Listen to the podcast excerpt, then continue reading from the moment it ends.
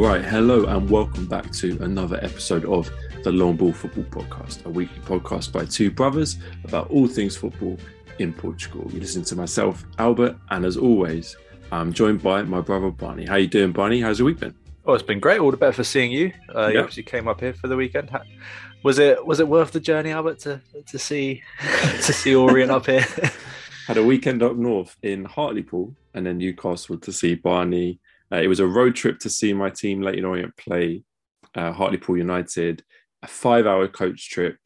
Uh, I had to leave my house at six thirty in the morning, and of course, the game was nil-nil. But all worth it to come and hang out with Barney and have a nice weekend. So I think it was worth it in the end, wasn't it? Yeah, definitely, definitely.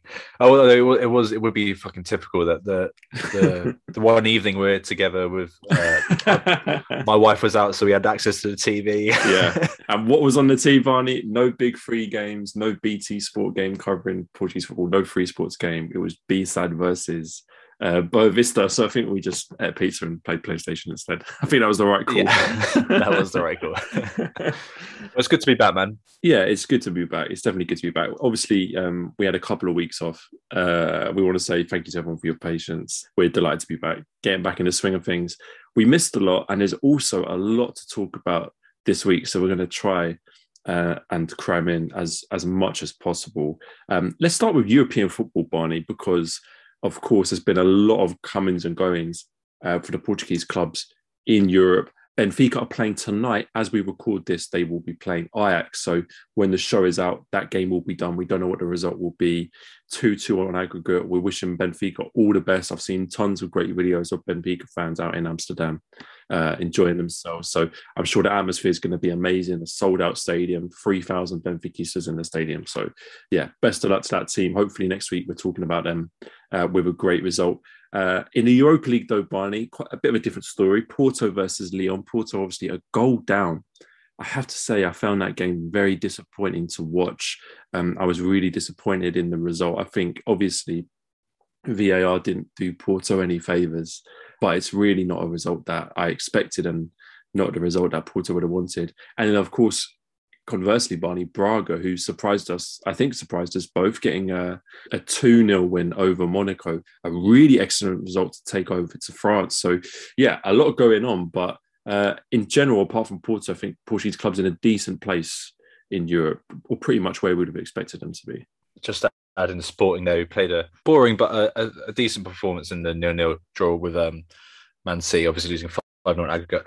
I think um, Braga, who you mentioned there, I'm so happy for. I think that's a, that's a fantastic result. I think that looked like the harder tie on paper as well compared to Porto uh, versus Lyon. So I, I, was surprised they got as good a result as they did, and they're in a very very strong position. And then Benfica as well. Um, you know, there's players who in that game I've been very critical of throughout the season, but I'm thinking of the centre backs Vertonghen and, and um, Otamendi, who really put in, I thought, good performances. And the team as a whole, you know, this is a, a Champions League knockout uh, tie against a very good Ajax team, and and, they, and I think they they did well to get the draw, and they're, they're absolutely in it. So I'm really rooting for them. And um, I, you mentioned the scenes from the fans that you know. Yeah it's such a great advert for Portuguese football. Those fans, like, it's just it's absolutely brilliant. So yeah, good luck to all of them, um, and I'm hoping for some good results. Of course, a lot riding on these results, finally, in terms of the coefficient, because as we saw, PSG were knocked out of the Champions League uh, by Real Madrid. So if Benfica can progress against Ajax, that will mean a Portuguese club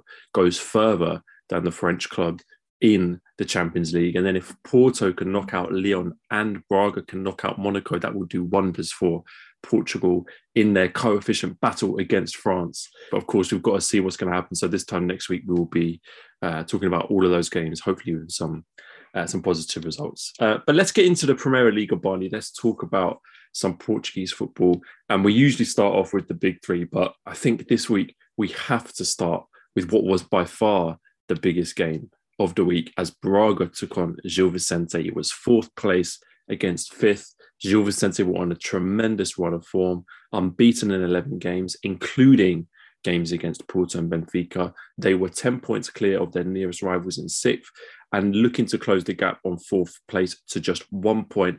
And by this point, I know everyone's aware that that's exactly what they did, thanks to an 89th minute bomber from Henrique. Uh, we will dig into the game, of course, but first, Barney, what does this result do for Gil Vicente with eight games left to play of the season. As I said, they're only one point behind Braga. They're in phenomenal form with momentum behind them. Uh, and their eyes will now be firmly focused on fourth place. This is no longer a story of a plucky little team looking to finish in the top five.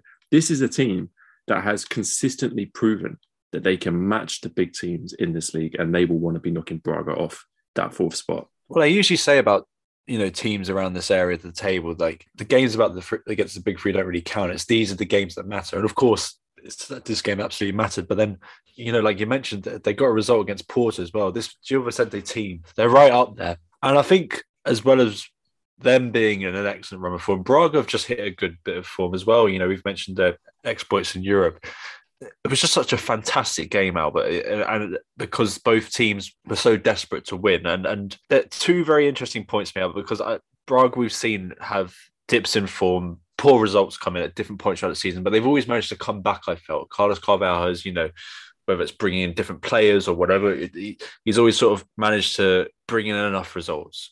Whereas I think with Gil Vicente team, there's got to be a dip at some point, hasn't there? I, I, there just has to be for me because you know the, the, squad of players, although they're all playing out of their skins for Aguadassaras, these are not elite level players. Almost all of them have been overachieving, so everything's poised, Albert, for a very, very interesting run. And I think, I think that's the main thing. Absolutely, and look, make make no mistake, because this battle for fourth place, Barney, for me, is the storyline to follow for the rest of the season. You know, the title race is virtually wrapped up at this point. The relegation battle isn't going to be too crazy.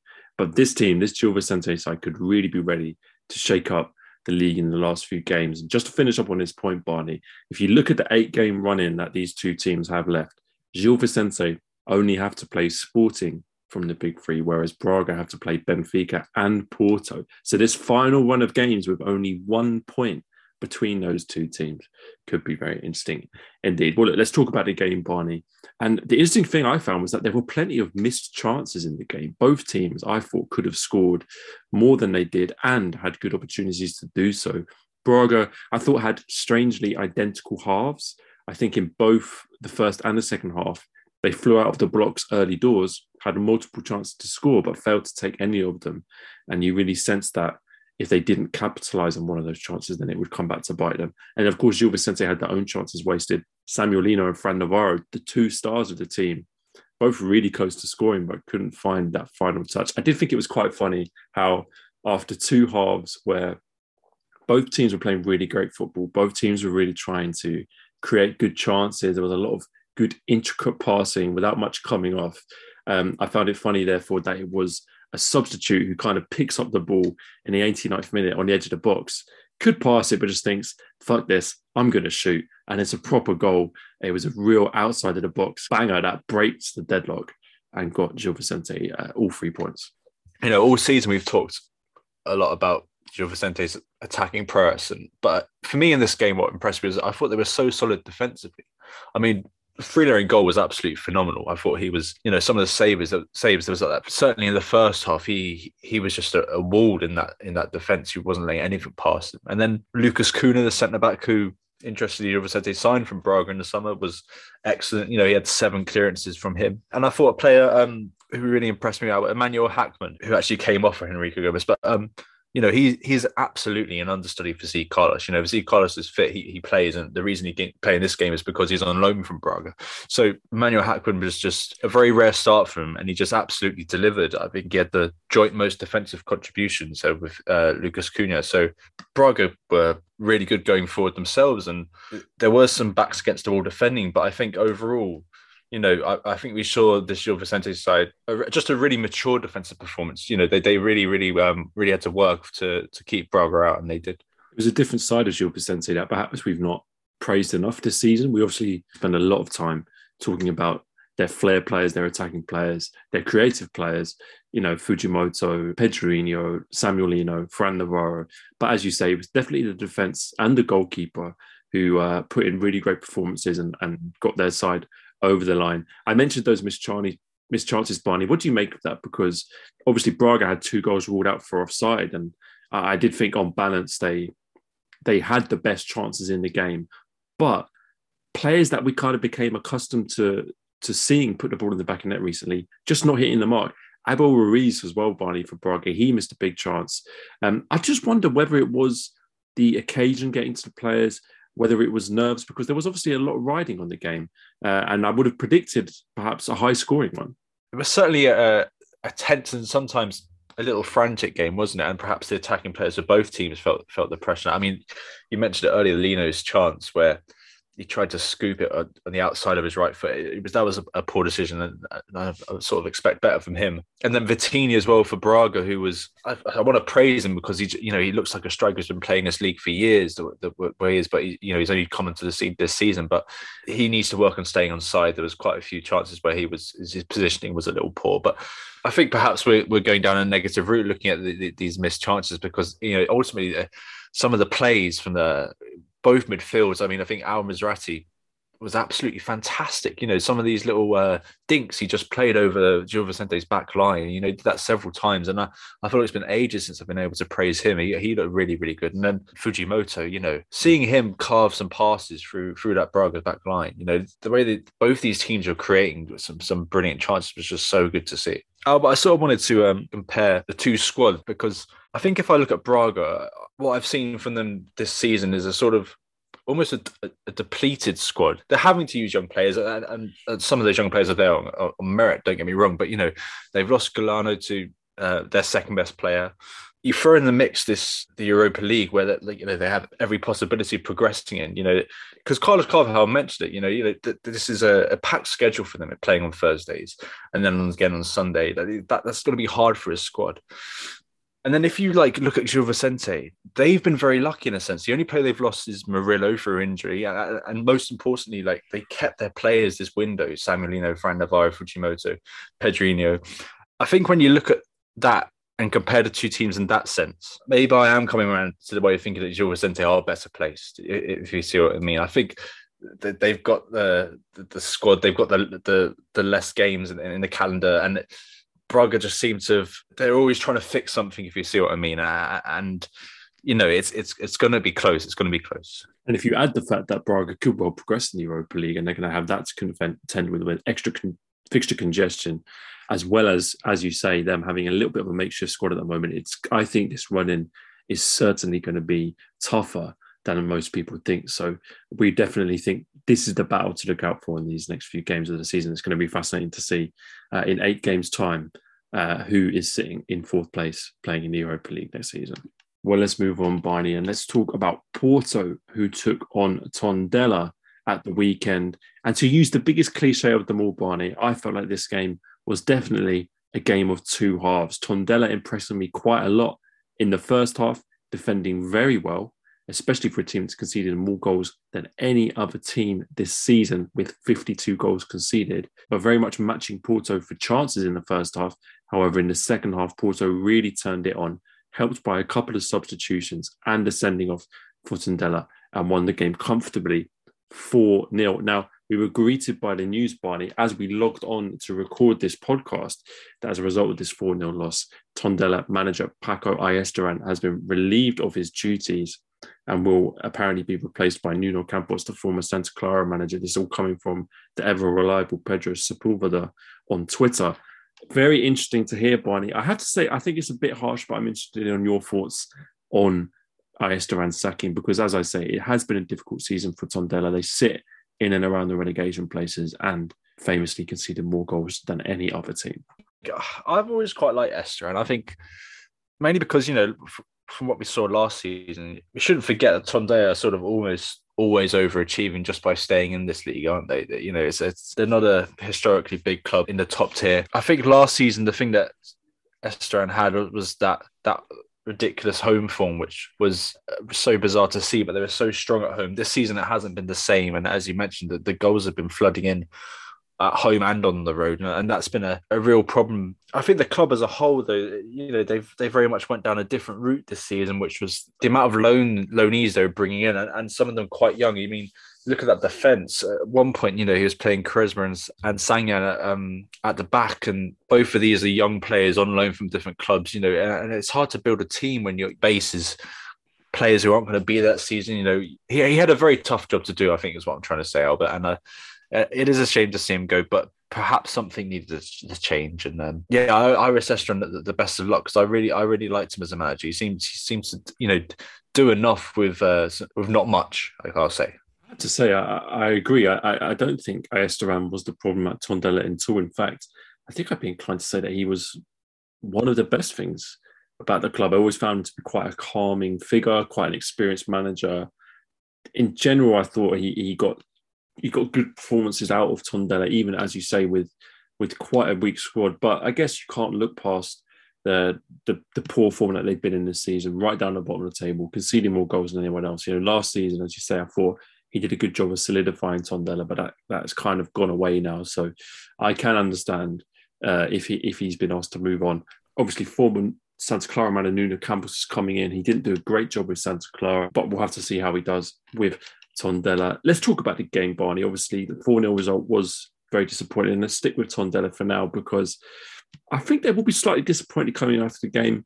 One of the reasons I was surprised to see Esteban leave is because for me, Tondela's first half performance was the best I've seen them play all season, which I thought was quite interesting. Um, I think they probably got quite unlucky with both the penalty and the red card. I thought they were defensively very solid in the first half. I thought they matched Porto for chances. Of course, the second half was a different story, but maybe without that penalty, maybe without the red card, it could have been a different result on a different day. I mean that, that, that penalty was soft as shit, man. That was, that was uh, I, I, was so surprised that was given, and and then the yellow card. I mean, I just felt I did feel for Hernando because because Ceci Almeida should have should have taken Bueno out. He was trying to, he just couldn't get the job done, and then he just sort of clattered into um, Hernandez. So uh, yeah, I, I, did feel for that second year as well. That's, they were unlucky, and you mentioned you know that that really good defensive performance in the first half from them. You know, that's partly to do with Estron. Like he's he's trying to change things. He's playing a five at the back. You know, bringing young players like Thiago Almeida, the right wing back. You know, give giving Neto Borges a, a license to to get forward a bit more. He, I mean, he was he was he was excellent left wing back. I thought, and so you know that I thought that was a positive change. So uh, another reason why I was surprised to see um to see him get the the chop after this game. I think there were definitely positives in the Tondela team, as you say. Neto Borges definitely one of them. I thought had a good game at left back, and Modibo Sagnan I thought was phenomenal at centre back in the first half. But of course, Porto did completely turn the game around in the second half, and I think substitutions were key in this game. Barney, Fabio Vieira, Chico Conceição, and Galeno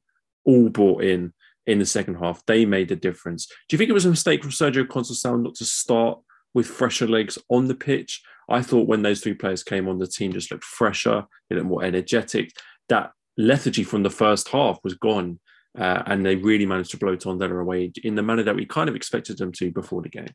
I wanted to talk about these substitutions because it's um, I saw a statistic that was just saying it's the first time in the league's history where three substitutes have come on have each scored. The reason I wanted to talk about it is because it's simply down to the fact that, in my opinion, the, the league have continued to allow five substitutions this season.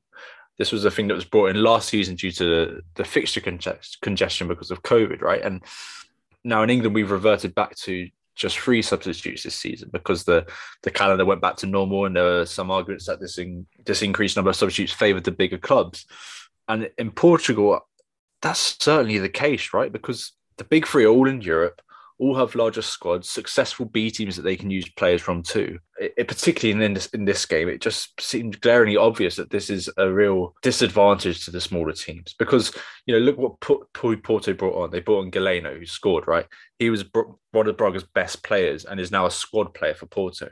Uh, you know, Porto also signed Eustáquio, who was one of the best midfielders in the league, and now he is also a squad player. And I feel bad because I'm not trying to take away anything anything away from these players who came on for Porto in this game. I think Chico Conceição is a brilliant impact sub. I think every time he comes on, his desire to score and do something It get, every time he gets in the pitch. He's just he's just dangerous. He's fantastic. I'm so happy for Galeno to get his first goal since coming back to Porto. I think he's obviously looking to start in this team and, and try and work his way into the first team. And Fabio Vieira is Fabio Vieira. We love him, but I do think perhaps we as a, as a podcast as well have sort of missed this point about this five substitute rule, which has sort of just stayed on in, in this league and not been aware of how huge an advantage, in my opinion, this is for a big free team. Yeah, I agree. I think I think it is an advantage. I, I quite like the idea of being able to make five substitutions, just because I think it would help with with fixture congestion. But uh, yeah, I agree. In a league like Portugal, where uh, the squads are so imbalanced, it, it does definitely favour the bigger teams. And I think actually this doesn't have to be a negative for Porto as well. I think you could also say that if they only were allowed three substitutions, then it, perhaps Sergio Conceição is then forced to start some of those players that he brought off the bench. And I think that probably was what I was trying to get at. I think he started with a very similar team to what played in Europe. And I think that was a mistake because the players weren't fresh. You could see they were lethargic in the first half. They were crying out for those players to come on. And it would have, for me, been a much better game overall if those players had started from the beginning. And Porto probably won, won the game more comfortably if they had done. I think um, Chico Conceição for me and um, Fabio Vieira, we've discussed regularly about him deserving a, a, starting spot and being a real dangerous player. But Chico Conceição, like I mentioned, uh, you know, if if if he's looking to do something a bit different in Europe, and, and like you know, when he gave Toni Martinez the chance, I, I would I would I would definitely be giving Chico Conceição a chance because he, he's absolutely every time he's come on, he's absolutely delivered for for Porto. And I think to add to that, I will I will give Galeno a bit of praise. I was pleased to see him get his goal. He is a player that I do want to see succeed at Porto. So I know uh, it's a little bit of a shame to see him go from being a starter for Braga to a squad player at Porto, as you mentioned. But he's a player that I would love to see make an impact in uh, in the Porto squad, not least for the narrative of him returning to the club that let him go and to succeed would be great. And he's a player that I really like. So he's got the score sheet, and I was very pleased by that. I think that those the wing positions are very interesting for me Albert, at, at Porto because there isn't a nailed on starter on that left hand side for me now that Luis Diaz has departed. I think you know, it's, it's a little battle between Pepe and Galeno, and I think Conceição is working out who who he's sort of trusting more. Um, so it, will be good to. I, I think Galeno has the. I think for me is is the is the better of the two from what I've seen. Of course, it was a phenomenal win for Porto, Barney. Incredible stat. It's now 500 days since Porto last lost a league match. That game was 3 2 versus Paços Ferreira. I believe it is Estadio de Dragão. I remember the game quite well. And to think at that moment when we were talking about them falling behind Sporting and there was a lot of negativity, to think back and and at the time, if you told me that would have been the last time they lost a game in the league for 500 days, it's truly incredible. It's now 54 games in the row without a loss. I believe the Premier League record is 56. So it's not far to go for them to beat that record. And the only question really is how far can they take this? They've got Braga and Benfica in their last four games of the season. But in my opinion, Barney, it's really not beyond the realms of possibility that with eight games left in the league, at the end of the season, Porto could be sitting on an unbeaten run of 62 games and unbeaten for the whole season. It's really not beyond the realms of possibility. I can sort of see Benfica doing uh, what they did to Sporting last season and just getting it. the, the uh, league will be tied up. But yeah, yeah. this is an incredible achievement, obviously, and it is impressive this record. But all that matters is the league.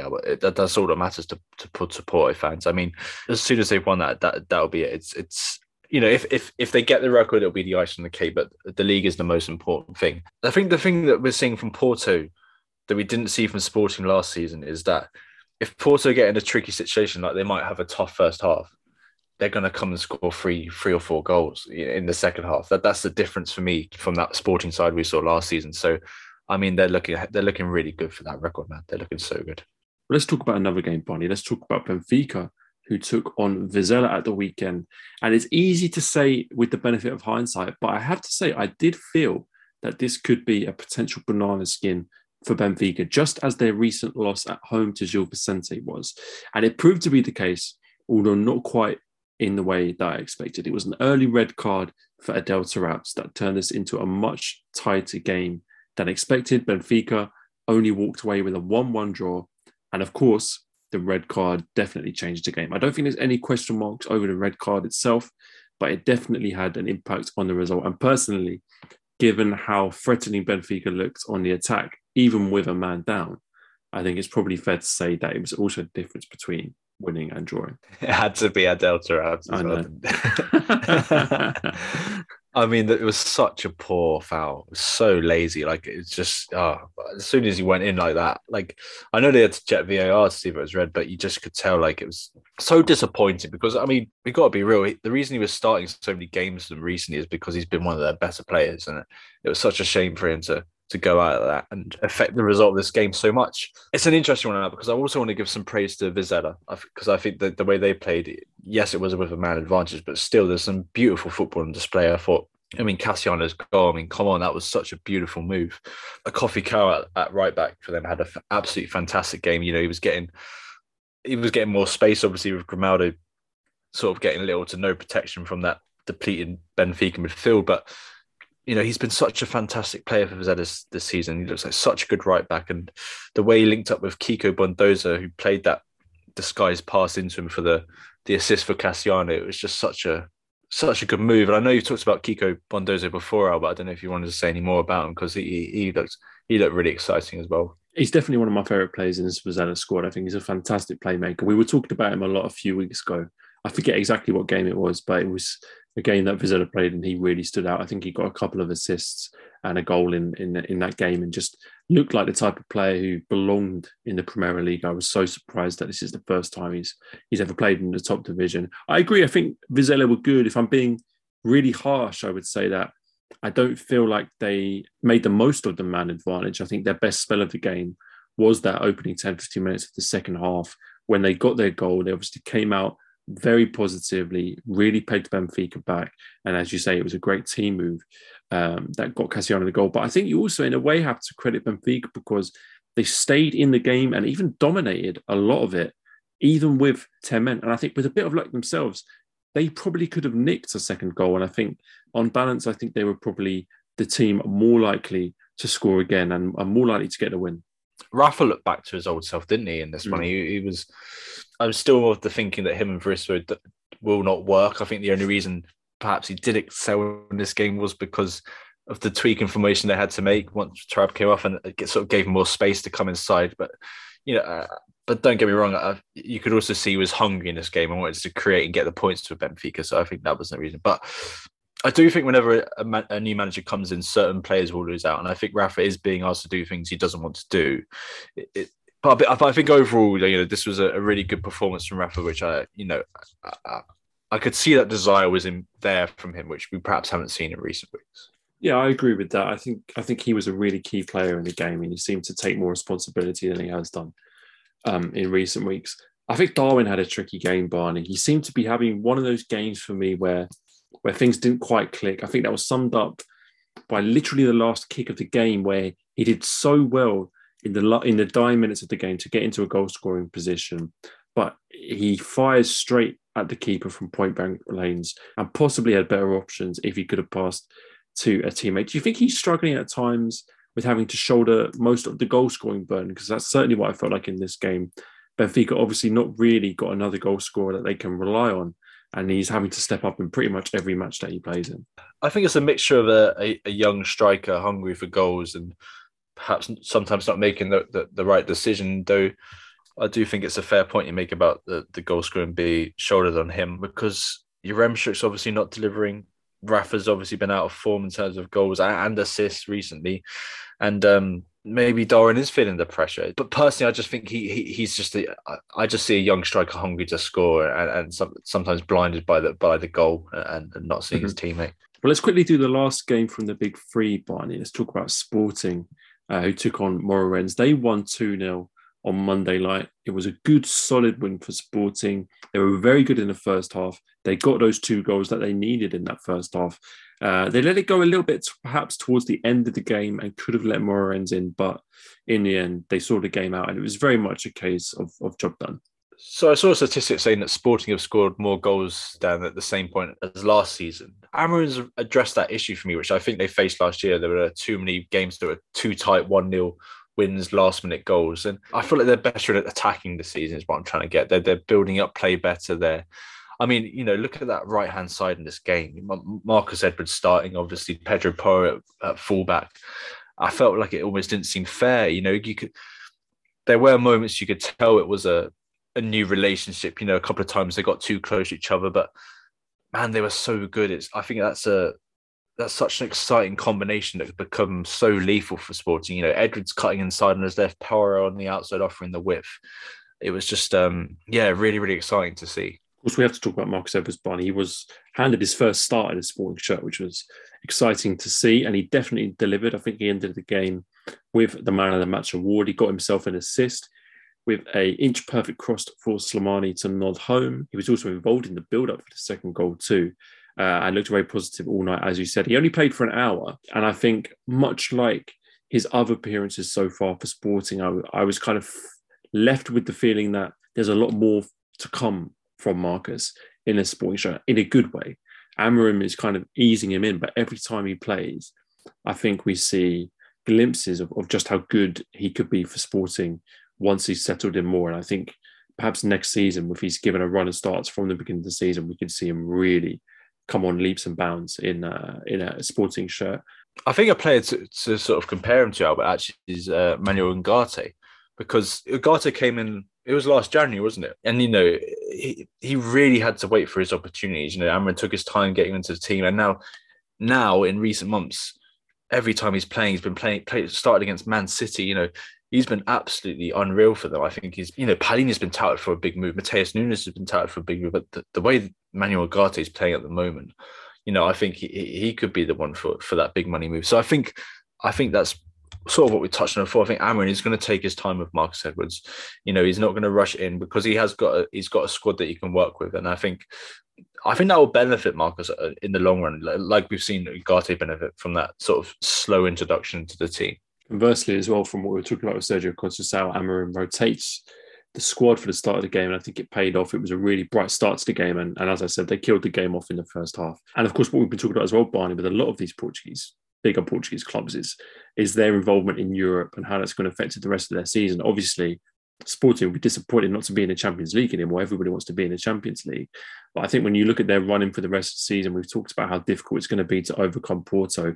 For Sporting's perspective, with no distractions in Europe, and now what we're seeing is that uh, a bigger squad with plenty of players ready to contribute. I think they are putting themselves now in the best position possible to go on a good run towards the end of the season. Obviously, to win the league, they pretty much have to win every single game that they've got left.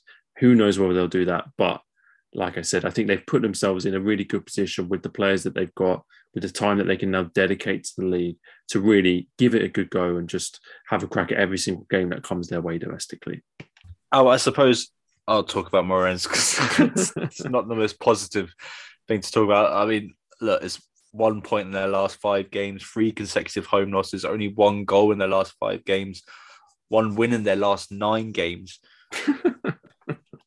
I don't know. I I'm not sure what they can do, Albert, because when you look at that, if you look at their team, right, their best their best players are their attackers, I'd say. You know, Rafael Martins, André Luís, Yan Matheus, but they seriously, seriously are lacking in midfield for me, Albert. They they sold Filipe Soares in the in the January transfer window, who for me was is the only player they have in that team who who I think can keep the ball and, and, and maintain the right tempo of the way they play, but because they have the lowest possession in the league, and and that is their real problem. They're they're having to defend for a lot longer than everyone else. They and they don't have the players to do that well. So unless Sá Pinto can sort of do something where they can, you know, hit teams on the counter attack and, and, and break quickly, I, I just see them struggling because I, I think they're a team and a squad who have just disappeared in any sort of like balance. You know, I think they, they've just, just let players go. They haven't brought in the right players, and and and they're in a real tough situation for me. I think when Lito Vidigal was sacked, we went on a big rant about how poorly run a club Moreirense is, and I think it is unfortunately true. They're obviously in a really tough situation now. I believe that they're they're second from bottom after this result. Um, interestingly, they're kind of hoping that Tondela will be the ones to that they'll take over, but Tondela have just have just replaced their manager. Perhaps they'll get a new manager bounce. Perhaps the players will be have that kind of fresh motivation to put in good performances. Moreirense, on the other hand, already rolled their dice in terms of managers brought in Sá Pinto. I think Sá Pinto's done some good things with that squad. I think he's added a kind of energy to the squad. He's added an aggressiveness. He's added a fight to their game, which they they needed. But I agree. I think the squad is is is struggling. It's it's it's really weak, and and I will be slightly disappointed if they do go down. I think long term listeners will know that I have this kind of weird affinity with Moreirense. I'm not sure why. I think I just like their shirts, but um, no, they're in a really tough position, and I think we could be uh, really hard fought to get out of out of the relegation zone. Well, let's do another game, Barney. Only a few games left to discuss on this episode, and let's quickly touch on Maritimo versus Vitoria, and it was Vitoria who got a very well deserved away win against Maritimo. That's now two good results in a row after beating Famalicão and now Maritimo, of course, coming off the back of two really disastrous losses before this against Arouca and B-SAD. I have to say, I'm pleased to see them digging in deep and, and, and getting some results, even though their form has been pretty poor this season. Um, I thought on balance they probably deserved to win. I thought they created the better chances, and whilst it wasn't perfect by any by any means, there were definite positives to the game, particularly I thought in midfield. Well, it was that Janvier goal out, wasn't it? That was an absolute rocket. So nice, and the, the the way it built up that goal as well. You know, the oh, it was just such a pure hit right into the top corner. I mean, that was absolutely glorious. Well, I mean, it was a brilliant finish from, from Janvier. He's obviously not a guaranteed starter in that midfield, but he definitely has that kind of finish in his locker. I think there are one or two positives in there for Torre's squad. Obviously, there are, as we've said, there are weaknesses, there are holes, there are there are there are poor players in that team. But I think in that midfield, especially in players like Andre Almeida, I think in Thiago Silva, players like Rafinha, I think those are the type of of creative players, attacking players that can get Vitoria opportunities. I think at times when you watch them play, it looks like Rafinha is really trying to do everything himself. Um, and sometimes he has to. But there is quality in that midfield. And if they can keep players like that fit and on the pitch, they'll at least create chances uh, in any game that they play in, I think. Yeah, and that's a. I, I guess Marítimo will be sort of disappointed with that result. Obviously, being at home themselves, you know, they they had been on a, a very good run of form, beating Moreirense last week, drawing with Sporting, but there's that uh the loss to Famalicão the week before that Sporting draw, and now this one. You know, these are two results. They, I mean, realistically, these are perfectly understandable results. Uh, obviously, Vitoria being the bigger team, but like, you know, I think that sort of shows where Marita are, are at under Velasquez that we're sort of expecting them yeah. to to to get results here. Yeah, it will be interesting to see whether this is kind of a blip or a more extended run of poor form for Marítimo. I think this is slightly uncharted territory. Listeners will know that we've been banging on about them and uh, Vasco Seabra ever since he joined about how good they've been. But this is the first time that they've kind of really been tested. It's a couple of bad results in a row. Um, and yeah, it will be very interesting to see how they bounce back if they're able to regain that form that they had uh, over the last few games. Let's just do the last couple of games then, Barney. Let's quickly touch on Estoril versus Porto Portimonense. Estoril won 2 0 in a game that two months or so ago would have probably been billed as one of the games of the week between two of the big surprises of the season. But both teams have, have had such a big drop off in form. Um, I think Estoril will be delighted to get another win. That's now just four wins in 20 games. They've really struggled to get significant points on the board, although plenty of draws in that time have kept them clear of, of any real disaster. Yeah, this was a, a good game for um, a couple of our favourite players. Um, Chico Geraldes had a, a great, uh, fantastic game from from defensive midfield. You know, playing as a six, which we don't see him play that often. Um, 93.8% pass, actually, three key passes, three shots, one on target, chucking a few completed dribbles in there too. You know, this was a, a great game for him. And then a, a new player that's one of my someone I sort of said we should keep an eye on, Jordi Mboula, um, Chiquinho's replacement, the Spanish winger on loan from Mallorca, having previously been on the books of Monaco, Barcelona youth teams. I thought it was an interesting one for him because I, I thought I thought he was all pace, right? Uh, you know, I thought he was just just just legs, but I think in this game he showed some some good passing and some nice through balls, and yeah, but there's a rewarded with a goal uh, in this game. So yeah, great to see him get off the mark. Julian Bonnie made figure of the week by a good friend of the show, Jamie Farr, uh, on Portugoal.net. So definitely make sure to read up on that one. I've got a stat for you about Portimonense, Albert. Go on. It's a great stat. So 17 different players have scored for Portimonense in the Premier League this season.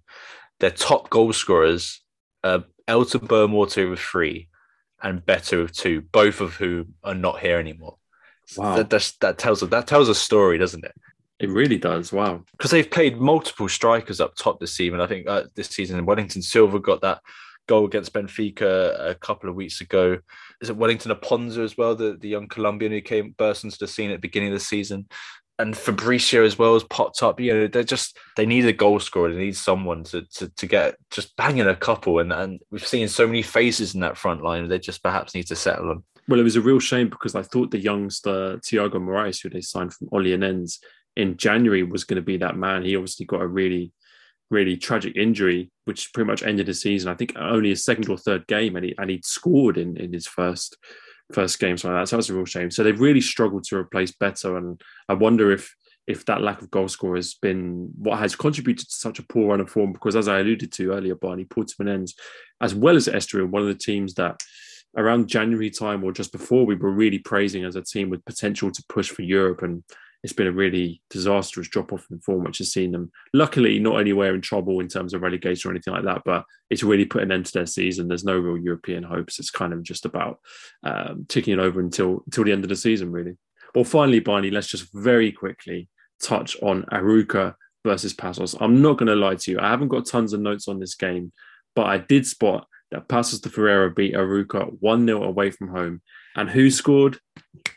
You got it. January signing Nico Gaitan, who netted for the second time in two games. Could Nico Gaitan be back in the big time, Barney? Can we just appreciate, right, that Paços de Ferreira's best players are 34 year old Antunes, 37 year old Luis Carlos, and now 34 year old Nicholas Gaitan. Like, it's just, you know, let's just appreciate that for a minute. I mean, it's just so good to see because didn't Antunes get the assist or, or, or, in this game or for Gaitan or at least uh, for another goal? I think. I mean, he has been absolutely ridiculous this season. I think he's he's been probably one of my favorite players in this league.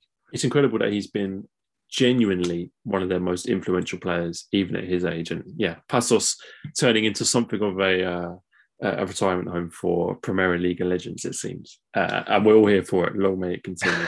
well, look, that's the last of the games uh, from this week and brings us to the end of the show. Of course, we're going to do what we always do at the end of the show uh, and recommend you some games of the week to try and watch this weekend. And it looks like another excellent weekend of Premier League of football. Barney. It looks like there's great fixtures on both Saturday and Sunday. The pick of the bunch on Saturday seems quite obvious to me, Barney. 8.30 p.m. Saturday night for de Guimarães versus Sporting. Definitely. And then, um, man, it's a super Sunday, isn't it? I mean, every single one of those fixtures I'd say is pretty uh, pretty good. Benfica Estoril stands out for me because that, that could be a good one. And Boavista Porto, I think, just because I feel like Boavista, you know, they haven't got many wins, but they, Petit has put a solidity on that team. That they, they, could be. I can see them being a real sort of they're gonna they're gonna dig deep against Porto. That's for sure. I mean, it's the Porto derby, Barney. You can never say no to the Porto derby. That's at eight forty-five p.m. on Sunday night. As you say, Sunday, plenty of good fixtures. If you wanted, if you were a psycho like us, you could try for a triple bill. 3.30 p.m. Gil Vicente versus Maritimo, followed at mm-hmm. 6 o'clock by Benfica Estoril, and you can round it all off with the Porto derby at 8.45. So you can't say there's not plenty of choice at the weekend and just in terms of the relegation scrap, Saturday three thirty, Tondela Arouca. If you're, if you're looking for a bit of drama, that's one for the real purists, I think. well, look, we're going to leave it there for this week's episode. We were going to fit in a little Q and A at the end of the show, but me and Barney have slightly run out of time, so we're going to carry that over to next week. Send in any questions that you want answered on the show if you want to hear us answer them next week. If you've enjoyed the show, you could leave us a little review on Google Podcasts or a star rating on Spotify. Both of those things will help the podcast grow on those platforms. If you want to contact the show, you can find us on Twitter at Lone Football. And as always, we love getting involved in any of you guys' conversations or uh, questions that you want to fire over to us. But it just leaves me to say thank you very much for listening, and we'll see you again next week. Yeah, see you next week.